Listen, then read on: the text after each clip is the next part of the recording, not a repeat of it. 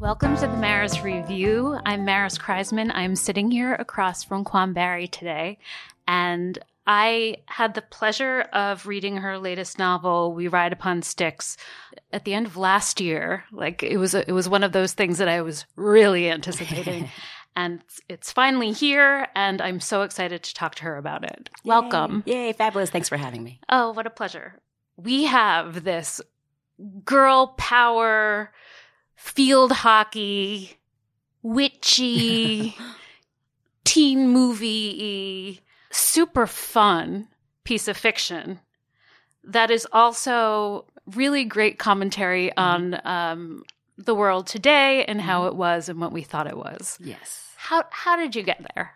Well, I have to think about how I got there, but I just like to say that when I think of the book, my joke is that I think of it as being like a green smoothie. So, you know, so if you make your smoothie right, you can have kale in there, you can have spinach in there, but hopefully you don't taste those things because Right. of the pineapple and the lemon and the apple in general. And so this book, you know, it does have a lot of social commentary about the 80s because people now, when we're nostalgic for the 80s, we only think of the good things. Yeah. But obviously there were a lot of bad things about the 80s as well, right? But um, hopefully by using humor and those sorts of things, it allows me to look at the bad sides of the 80s. So things like, you know, the homophobia that we all sort of just took for granted. Yeah. Um, you know, the racism, the subtle racism, you know, in movies and things like that. Some Um, of it wasn't subtle. Yes, no, very true, very true. Um, so it allowed me to to go there and to think about those kinds of things in hindsight. Now that you know, we're not, we still have a long way to go, obviously, but uh, the world has changed in positive ways. Yeah, it has. Yeah. It's and that's a good reminder, right? It is, yeah. Sometimes it's I know, some days, yeah. but as far as how I got there, so I myself grew up in this town, this town of Danvers. Yes. Uh, historically, the city of Salem back in 1692 was much larger.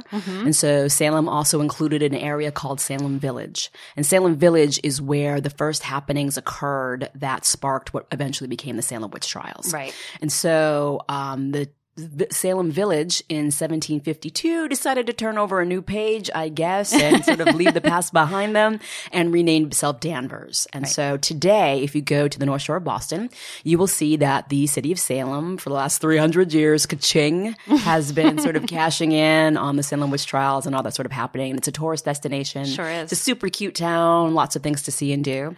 But the town of Danvers has never gotten in on that game. It kind of hasn't been our thing. Maybe it's just too close to home.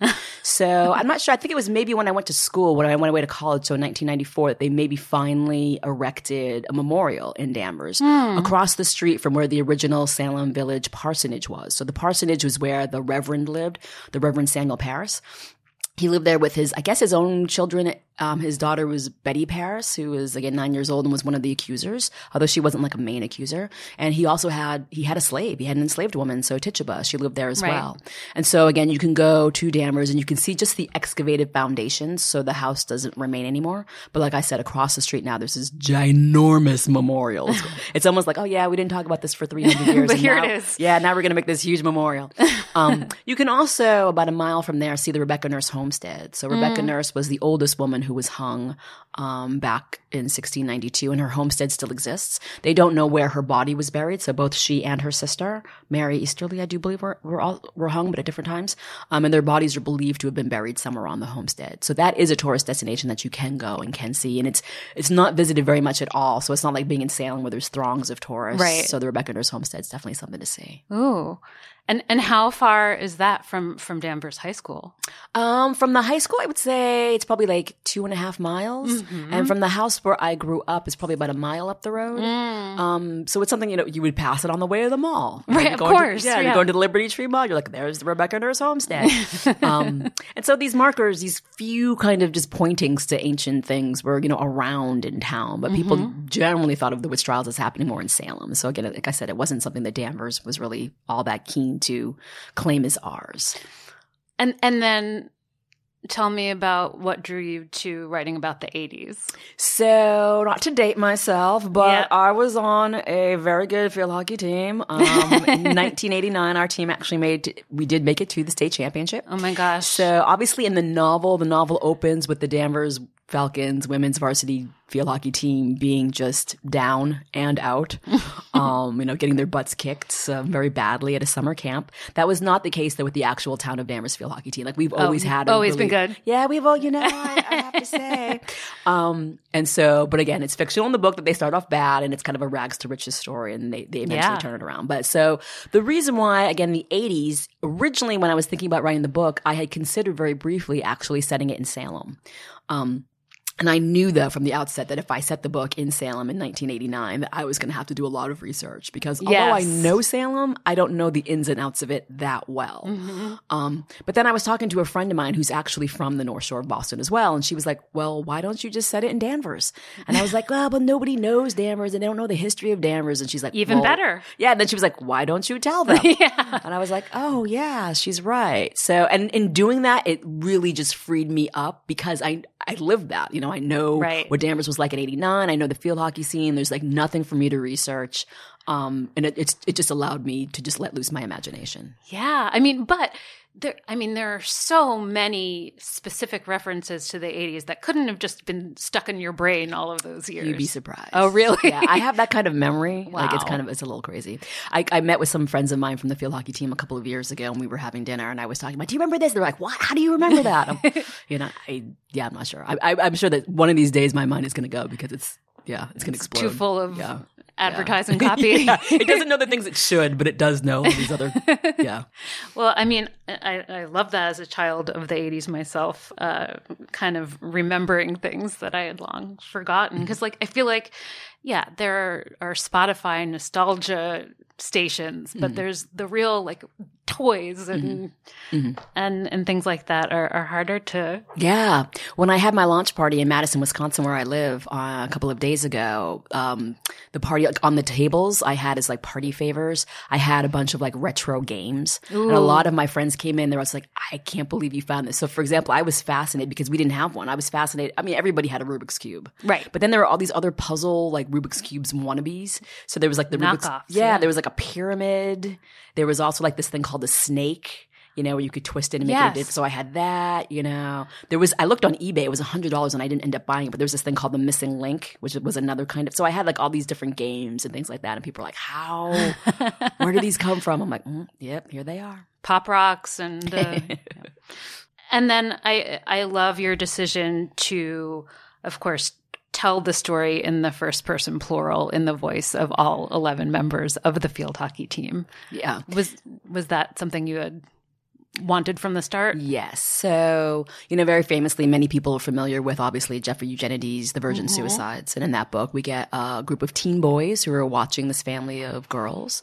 Um, so I always knew that I wanted it to be a we plural voice. And it didn't take me that long to figure out who the we belonged to. But originally, just for a few pages when I first started writing it, I had thought that maybe the we voice belonged to the entire school. I thought maybe it's the school Oh. and the school are watching these girls. And then that didn't really work out. And then I thought maybe it's actually um, the freshman team. So again, Right. you have your freshman team, you have a JV team, you have a varsity team. Yes. There's a way in which freshman girls oftentimes like idolize the senior girls. You know, like they watch them, they know everything they're up to. And I thought, well, maybe it's the freshman girls. But it just got a little bit too complicated because then I would be like, well, how are these freshman girls in class with the senior girls? How would they know Right. certain it, it- yeah.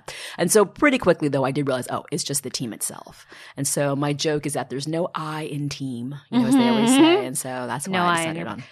Um, and and yet, unlike Eugenides, you do get to really go into the points of view of all of the different members of the team, which is amazing. Yeah. It's the kind of thing people, somebody has asked me, you know, how did you plan that out? And fortunately, I'm the kind of writer, at least as of right now, I mean, it could change tomorrow, but I don't plan anything. And so it's really, it was just instinctual because if I really thought about it, like, okay, this is supposed to be this wee voice, then how is it we're suddenly just with one character? You know, I just, I, it just seemed instinctual to me. Like, okay, it's a wee voice, but then at times there is just one character by themselves, you know? So I didn't, I didn't overthink it because if I had overthought it, I think it would have been difficult to try and figure that out. No, and it works so well. And of course, it, it also speaks to the conformity that was necessary in the 80s. And yes, the team spirit. It all goes into that. Yeah. Yeah. I also think of it too in terms of just sports and um, fanaticism in a kind of way. Um, you know, there's something about when you put on a jersey, it's an identity. You know, you Yes. become that thing for good or for bad. Like obviously we see in professional sports ways in which fans sometimes go nuts in bad ways, right? and so again, you know, the team becomes this idea of a coven and, and in certain kinds of ways, obviously we find strength in teams and we find strength in communities. And so I was interested in exploring both sides of that, like the positives of Right. belonging to a quote unquote tribe and the negative things about that. Right. Um, t- I, I, I- let's go into a couple of the personalities of the members of the team because I love them all. um, who did you start with? Who, who is your anchor? Do you think? I think you know they all kind of. I had pretty good feel for all of them, but it is true that the bubbly go-getter Abby Putnam, who's one of the co-captains, she was definitely with me for a very long time because I knew she. So her name is Abby Putnam. Um, back during uh, the Salem witch trials, there was an accuser, an 11-year-old girl, I do believe, named Ann Putnam Jr. Her mother was Ann Putnam Sr. Ann Putnam Jr. was one of the more uh, vocal accusers of people, and her accusations led to the hangings of many folks. Interestingly, again, the epigraph at the beginning of the book is an actual. Yeah. Um, it's her confession. So when she's um, an adult, about 20 years after the witch trials of 1692, she asks for forgiveness, you know, in the Salem Village church. She stands up in church and asks for the community's forgiveness.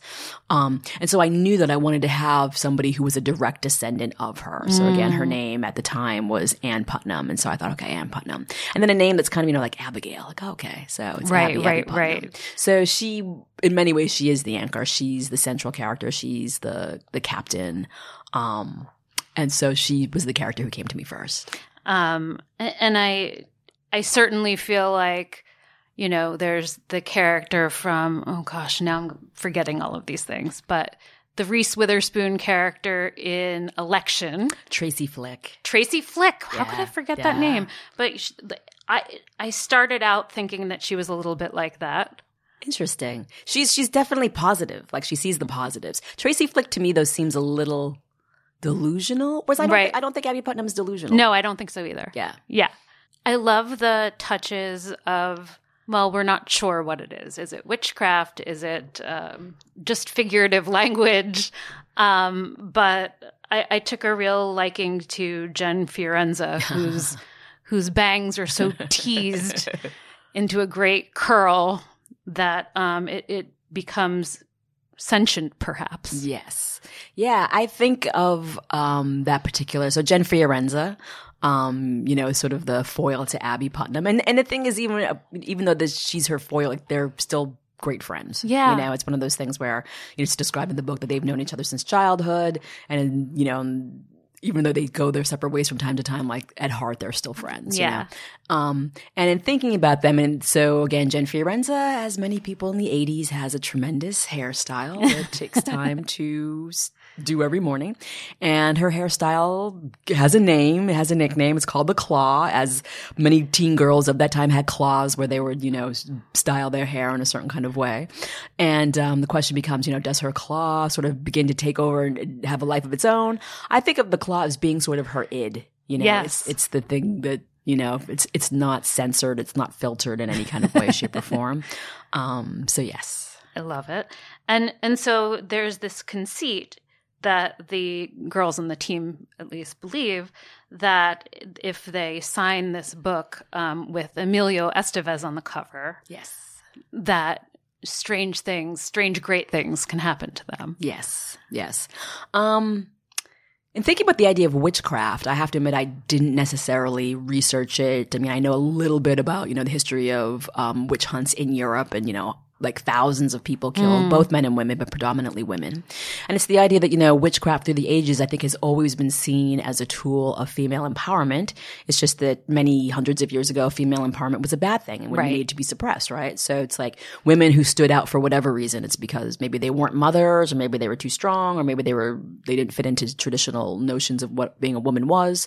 Interestingly, um, one of the first women hung in Salem was this woman, I think named Bridget Bishop. And she was a tavern owner. And she, from what I know, she had actually been accused of witchcraft before, but had somehow it never came to anything.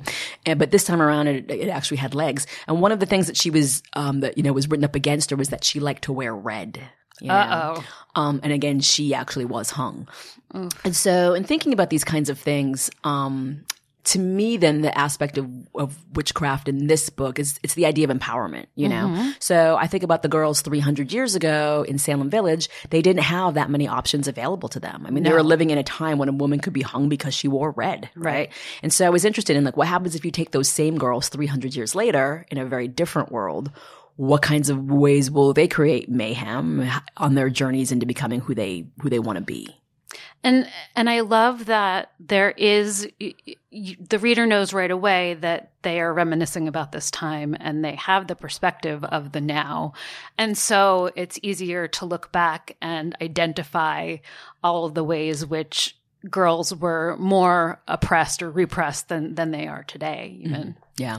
You know, and I've been, I've been saying in various interviews, so, I mean, I love my mother, I loved my grandmother, but it is also true that from time to time, a word that would come up would be the word ladylike. You know, they would tell us like, oh, that's not very ladylike, you know, but I never have that memory of them saying various things to my brothers about being gentlemanly or what have you. Right. Um, and so I was interested in creating a world in which girls aren't interested in being ladylike, you know, and they're chafing at the bone to not be ladylike. Um, because oftentimes I think being ladylike is kind of a suppression of who we are. Yeah, and you talk about there's one member of the team, Becca, who was developed very early, and and she talks about how you have to be kind in the face of male desire because mm-hmm. that's what we were taught in the 80s. It's mm-hmm. not something to you smile. Mm-hmm.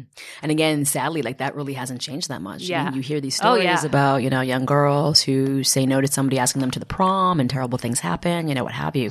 That, and again, the book goes into it a little bit, and I'm not the first person to say this at all. The idea of just at what ages we learn that. So when you're a little girl and you're on the playground and a boy bites you, somebody says, oh, he has a crush on you. Yeah.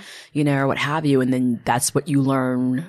You learn that that's supposedly what it's like when a boy likes you. Um, as opposed to, you know, him not biting you. And certainly I've seen enough 80s movies where like a girl can have her character is big boobs. Mm-hmm. That's mm-hmm. the extent of it. So mm-hmm. it's it's lovely to, you know, build a person around that. And thinking about it, so there are 11 chapters in the book, and each chapter, um, we get uh, the perspective or the point of view or the life story of a different character. And I wanted each chapter to also deal with a different issue that teens were dealing with at that time. And so in thinking about it, that, that was a particular teen story that, again, you don't hear that much about, about the, the woman who did develop early, you know, but I remember those kids, you know, in sixth grade or fifth Yeah. grade, there was always like Yeah. one boy who already like had like five o'clock shadow, you know, and there was one girl who obviously like was like a woman. Um, and just, again, how that, you know, influenced their childhoods. Yeah, it, cut it short. Yeah. Um, I love how many of them smoke parliaments. Parliament. but Are those still, I don't even know. They're so, I, I assume they're still around. I assume they are. yeah. It seems like a very 80s, smooth 90s. smoking. Yeah.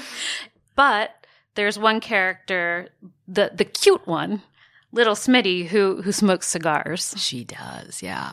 So the whole thing with Little Smitty is that, I mean, she has maybe the biggest sort of arc as far as what embracing her inner darkness mm-hmm. releases. So, you know, at the beginning of the book, although you don't really see it too much, but you hear that she used to be all sunshine and smiles and, you know, sugar and spice and all that kind of fun stuff. And in releasing her inner darkness, quote unquote, she's really freed and really becomes a different person, but in a good way. I mean, she's definitely, you know, mischievous and Yeah. cigar smoking and all these kinds of things. Um, but yeah, so she has, so the, the inner darkness has really released a, a very different person from who she maybe thought she was going to be. And then, of course, there's girl Corey and boy Corey. Yes. Yes. And boy Corey, I, you know, w- reading this book made me realize that in the 80s, not only was being gay almost unthinkable, but like even thinking about non binary gender, it, it wouldn't even come up. Yeah. Yeah. You know, that was a character, um, that I thought about a lot, how to portray their story and how to be truthful to that particular story. Um, I gave it a lot of thought. I talked with a lot of people. Um, yeah, it was, um, it was a rewarding story to write and I hope it resonates with people. And I, and, I, and it's amazing to think, you know, friends of mine who talk about their personal journeys Yeah. and how, you know, when you don't have a language, you know, there, there's not a language to help you figure things out. And obviously we still have a long way to go, but the idea that now that there are all kinds of possibilities, you know, available to people, um, Again, I don't want to give any spoiler alerts as to like what happens at the end of the book, but at one point in the book, it's mentioned um, that in the future, you know, that there'll be all kinds of possibilities with respect to sexuality and gender and things like that. Um, so, so yeah.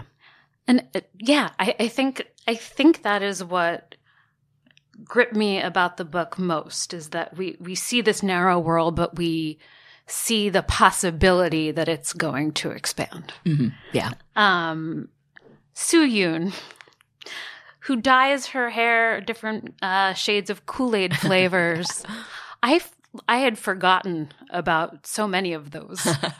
I tried really, it was super hard. That's, I, again, I, I, I'm not a big fan of, for me personally, doing a lot of research. Mhm. Again, but the hardest thing to research was actually the various Kool-Aid flavors. Right. Um, because I realized in thinking about it, I stopped drinking Kool-Aid at a certain age. You know, like I probably stopped, my mom probably stopped buying Kool-Aid like when I was 12 or 13 Sure. and then we just drink it. So it's true that I didn't know the flavors after the age of 13. So like Soo Yoon's about, you know, 17 years old and I, I didn't know like the last four years worth of flavors that would have been out there. And I did a lot of research and it's like, well, did that flavor come out in the 90s or did it come out in the eight? You know what I mean? So I, I had to do quite a bit of research on that. And I have to admit that some of them might have come out a little later than 89, but I really tried Oh, hard to no. be. I tried The very hard 80s to be. historians I know, I know. I tried very hard to about- be, yeah, to be accurate there. the book starts out with all of these characters' names coming at you and distinct parts of their personalities, and it's it feels as though you won't be able to catch up, and yet you do. I hope so because it is true. You know, a friend of mine um, is thinking about. You know, she's a friend of mine. She's a scientist. She's French, and anyway, she's um she's thinking about writing, a, you know, a book or a short story. And I was just giving her some tips. I'm like, don't have more than three main characters. She's like, wait, but don't you have like eleven? you know, I'm like, don't do what I. s- You know, do do what I say. Um, yeah, there are a lot of characters, and so you know, obviously, I provide that chart in the beginning, which is the actual um, Yeah. diagram of who plays where, which isn't really all that helpful unless you really know field hockey. Well, but it gets all the names, you know. It does, and then what I did, I'm opening my book now to show you, is that I wrote little notes about Uh-huh, each, uh-huh. a- and so that that turned out to be very helpful. So it was that, and one of the things that did change very quickly, like within the first chapter, when I first started writing the book, is um, again within chapter one, too many girls had names that ended in Y, like Amy, Tammy, Yeah, of course, Pammy, Jenny, you know. And I was like, oh, I gotta come up like. So I tried really hard just to even have like their names be a little bit more distinctive, you know, and to to not sonically sound the same, Right. And then because there are a lot of characters, so I did try when you first meet them to have whatever their marker is going to be be there. You know, like okay, the, here's somebody with the hair. Here's Right. somebody who's already pulling up her bra strap. You know, here's somebody who's doing this. Right. So I I tried really hard early on to like establish who they were. Yeah, that that seems like one of the strongest tropes from the 80s in, in terms of movies at least is that every character was a type. Very much so. And I was interested in that. So, and that kind of made it easy in some ways to come up with just like the basics of who they were. Mm-hmm. And then the fun thing was to push through that. Right. Because, yeah, if you just stop right there and was like, okay, this is the cheerleader type or this is Right. whatever, you really wouldn't, it wouldn't be all that interesting. So it was interesting to think, okay, okay. And even for the secondary characters. So, for example, you know, the football captain named Log, Log Winters, you know, he's, a, he's a kind of type. And then it turns out, oh, he's actually kind of nice guy. Yeah. You know what I mean? Or, so to give even the secondary characters like another layer Yes. of complexity was something I was trying to do. Yes. Um, tell me, were there particular aspects of culture that you wanted to, particular movies or TV shows um, that you wanted to address or inspired some of the action in here? Um, particular movies. I'm trying to think. Not. I have to admit, like when I was growing up, I had fairly limited access to things. Oh, interesting. I wasn't allowed to watch a lot of TV, and yet somehow I still managed to. you know, my mom was like, we were only supposed to watch like an hour a week during weekdays, and then on weekends we could watch more. But then, like my siblings, that we would band together and we would watch each other's shows too. You know what I mean? So even though I was only supposed to watch an hour, I, Right. I would also watch would my count. brother's hour or then my sister's hour. You know, and so Sneaky. and then the thing is, um, our town actually Danvers didn't get cable. We didn't even get cable until the late 80s. Mm. So growing up, you know, we only had like six or seven channels, right, you know. right. And so um so in many ways it's it's funny to me that I don't actually have like a a large library of knowledge about 80s TV or movies. My mom back in the day, because they first came out with PG 13, which my mother took very seriously, like Yes. thinking like PG 13, you know, it's, I mean, now, like, do people even make a distinction between, I don't even know with their kids, but I, I don't know. yeah, but my mother was very serious about that, you know, and so I didn't see like a lot of these movies, you know, which were PG 13 at the time. And then by the time I was old enough to see them, they were gone or, you know, unless you rented the video or what have you, right? So, Right, right, right. so yeah, I wasn't thinking too much about movies or cultural things like that, but I was thinking about like politics, even though it maybe doesn't show up that much in the book about what was happening in the world. Sure. So, for example, in the AJ Johnson section, Yes. she's the only African American member of the team, you know, and just how she sees the world and how her family sees the world. You know, there's the, uh, the Celtics were, um, in the 1980s, Yes. it was Celtics versus, Lakers. And it's true that the Celtics were one of the last teams that had a majority of white players on the team. Right. You know, what the Boston Celtics represented to a lot of people. My Um, character says Isaiah would never have gotten that much money. Right, you know what I mean? Larry Exactly. Bird. Yeah, because and again, there was historically there was a little tiff where Isaiah Thomas did say that Larry Bird was overrated and it was because he was white, you know, and so. Like I said, I, it was those kinds of things that I wanted to work in more than hmm. like references to specific kinds, because that's the movie stuff and the music stuff was going to be there regardless in a way, right? Right, So it was right, more right. about just like things about the time period itself. And and I I love how you get with AJ. We get into uh, what is appropriate for students to read in schools. Mm-hmm, mm-hmm. yeah. Yeah, I'm not sure I come down because I remember I have the memory that, you know, the town of Danvers when I was there was predominantly white. Um, you know, I have a memory of being the only person of color. Um, no, I, I guess there was one other, there was, um, This is just proving your point. yeah, there was one other person. There was another, another Asian student too. Um, and you know, reading Huck Finn, and I remember, I still remember this because it was an English teacher who we we all really admired, and I, yeah, I was hoping to still keep in contact with if yeah. And um, all semester long, I remember the, the teacher telling us about, well, you know, later in the semester when we read Huck Finn, you'll see blah blah blah blah blah that he's saying one thing, but he means something else. And then when we all read it, we're all like, does he really mean something else, or does he kind of mean what he's saying? You know, and so, um, but I remember having those conversations about Huck Finn. So yeah. Yeah. Tell me um, what you've been reading more lately than that. Yes. So a couple of things that I've been reading and then a book I'm really interested in, in picking up and diving into, which I haven't done quite yet. So, um, there's a Jamaican British author who I adore and I do not know why more people don't know him. His name is Kei Miller, Kei K-E-I. Yes. He's a poet and a novelist, and he does have essays too.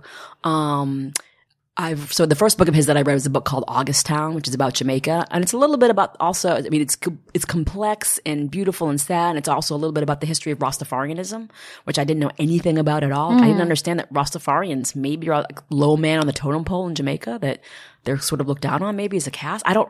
It was just interesting to, to read.